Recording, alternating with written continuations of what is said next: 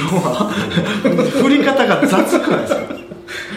さては。さてさてはサボりモードに入ってますね今。休憩モードに入ってますねいやいやいや。お昼ご飯ちょっと食べたから。ちょっと血糖値上がってると思いますけど。急に雑い振り方になって。過度な血糖値。今日は、だから前回の引き続きでしょ、うん。だから前回 LTV が分かるとはいはい。劇的にに そうですね。劇的にって言ってました言ったら、はい。ででも実際劇的に変わるんですよ、うん。そのライフタイムバリューを理解するとと例えばね僕らの仕事やってて今まで僕は多分ね700社超えるぐらいの企業に相談直接されてると思うんですよね、でまああー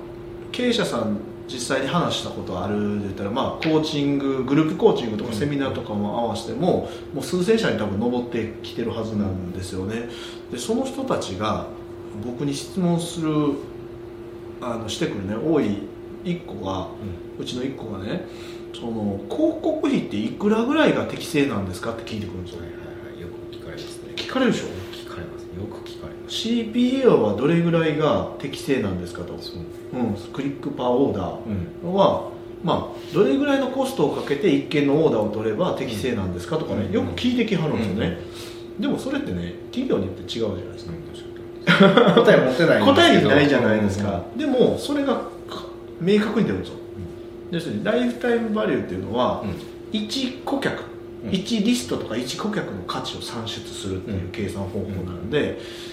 獲得する1顧客の価値が分かってれば、それだけのコストがかけやすくなるんですよ、うんうん。要するに1顧客の価値が10万円で粗利が5万円。そしたら50%のビジネスをしてるとするじゃないですか、そしたら1顧客に対して、えーライフタイムベラが10万円、で5万円の粗利が出るということは5万円の粗利がそのまま残るという計算になりますよね、でそのうちまあ経費とかいろいろ考えると、うん。ある程度の利益計算ってできるはずじゃないですか、うん。だからそれの枠の中で広告打てば、集まれば集まるほど儲かるって分かります、利益が出るじゃないですか。それを算出するとめちゃくちゃ戦略打ちやすくなるんですよ、だから今までうちのクライアントでもねあの広告費を CPA1 万円以内に抑えてくださいとかいうクライアントいたんですよね、はいよくあるじゃないですか。何の基準かわからないですよ、うんとにかく CPA を下げてほしいといううん相談なんですよねこれ。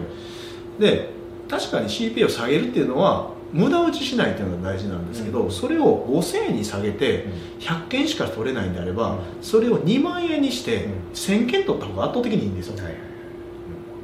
でしょ、ん。でもその計算がやっぱできないんですよね、なので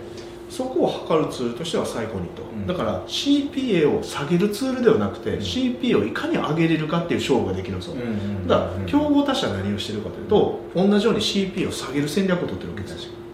ってことは、ね、CPA を下げて勝負してくる人間と、ないくら CPA かけてでも利益が出るってことを分かってる人間の勝負になるので、圧倒的に成果変わるんですよ、そう。だからうちのクライアントはね CPA1 万円以下にしてほしいって言ってたんですよ、でライフタイムバリュー測ってみると、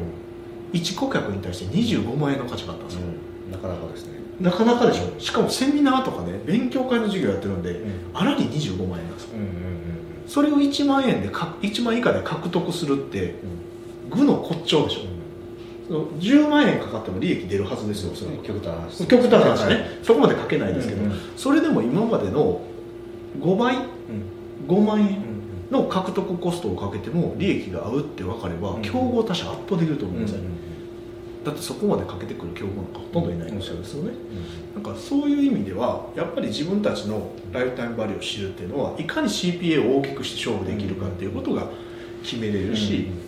CPA を大きくしてでも勝負ができる土台をしっかりと作っていく指標にもなる、うんだから CPA を下げるという概念が間違ってるとは言わないけども、上げるためにはどうしたらいいかっていうのを考えないと、その広告のシェアっていうのがどんどんちっちゃくなってくるじゃないですか、なんでもちろんそのいろんな業界のねいろんなプロフェッショナルの人がいっぱいいろいろ言うとは思うんですけど、そこまで計測して CPA を下げましょうという提案をしているのか、広告の反応率とかキーワードの算出でその例えばリスティング広告の運営の中だけで喋ってることなのかっていうのは結構注意してみないといけないんじゃないかなというところですね、なのでそういう意味では劇的に変わるという。なるほどなるうん事実じゃないかなと思いますね。ほど確かにあの経営者さんはやっぱりそう下げる下げるってよくおっしゃるんですよ、うん。であの社内のスタッフさんとかあるいはリスティングの運用会社さんにリスティング運用を任せているみたいなパターンがあるんですけど基本的に現場に入っている運用者さん広告運用に携わっている方ってめちゃくちゃ真面目なんですよ、はいはいはい。だから CP1 万円以下って言われたら1万円以下でいかにコンバージョンを取るかそう。みたいなことを必死にやってはるんですよ。そうそうそうわかります。それを3万円でいいよって言った瞬間えそれいやそれってもっといっぱいあったの？にみたいな。いやそのアクセスとコンバージョン取る方法1万円以下って言われたからこれとこれしか無理やってなったのに3万円でいいって言われた瞬間にいやそんない